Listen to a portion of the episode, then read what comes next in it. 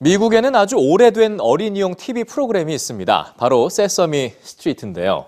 아, 올해로 49년째 방영되고 있는 세서미 스트리트에 최근 좀 특별한 캐릭터가 합류했습니다.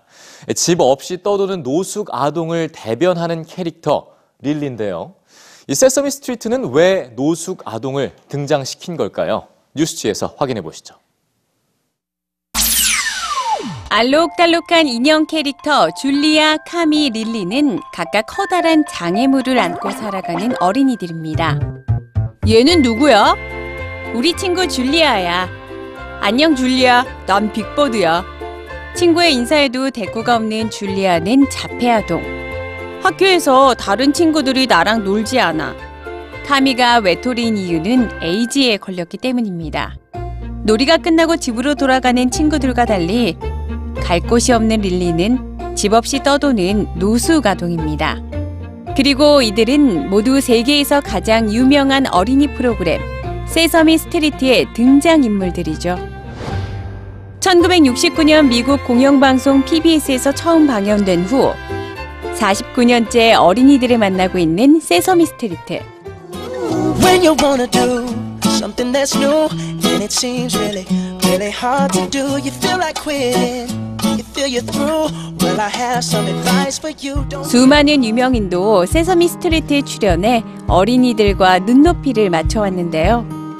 주 시청자층은 미취학 아동. 아이들은 세서미 스트리트에서 글자와 숫자를 배우는 동시에 더 넓은 세상도 경험했죠. 엘모 생각에 우피의 피부는 아주 아주 예쁜 갈색이에요. 고마워 엘모. 너 그거 알아? 뭐요? 나도 내 털을 좋아해. 정말요? 그럼 정말 멋진 빨간색이잖아. 제작진은 세상의 수많은 어린이가 이미 겪고 있거나 앞으로 겪을 현실을 프로그램 안에 녹여왔는데요. 인구의 10% 이상이 에이즈 감염자인 남아프리카 공화국에서 방영된 남아공판 세서미 스트리트엔 에이즈에 걸린 친구 카미를 등장시켜 에이즈에 대한 잘못된 정보와 편견을 전달했습니다. 작년에 자폐아동 줄리아를 합류시킨 제작진. 어린이들은 줄리아의 행동과 친구들의 반응을 통해 나와 다른 사람을 이해하고 어울리는 법을 간접 경험합니다. 그리고 미국 아동의 굶주림이 심각한 사회 문제로 부각되던 2011년 세서미 스트리트엔 새로운 친구 릴리가 등장했습니다. 다음번에 식사를 할 수 있을지 없을지 모른다는 것은 꽤 힘든 일이야. 결식아동 릴리가 첫 등장한 지 7년이 흐른 최근 세서미 스트리트 측은 마을에서 잠시 사라졌던 릴리의 복귀를 알렸는데요. 집을 잃고 돌아온 릴리는 미국 전역 250만 명에 달하는 노숙아동을 상징합니다.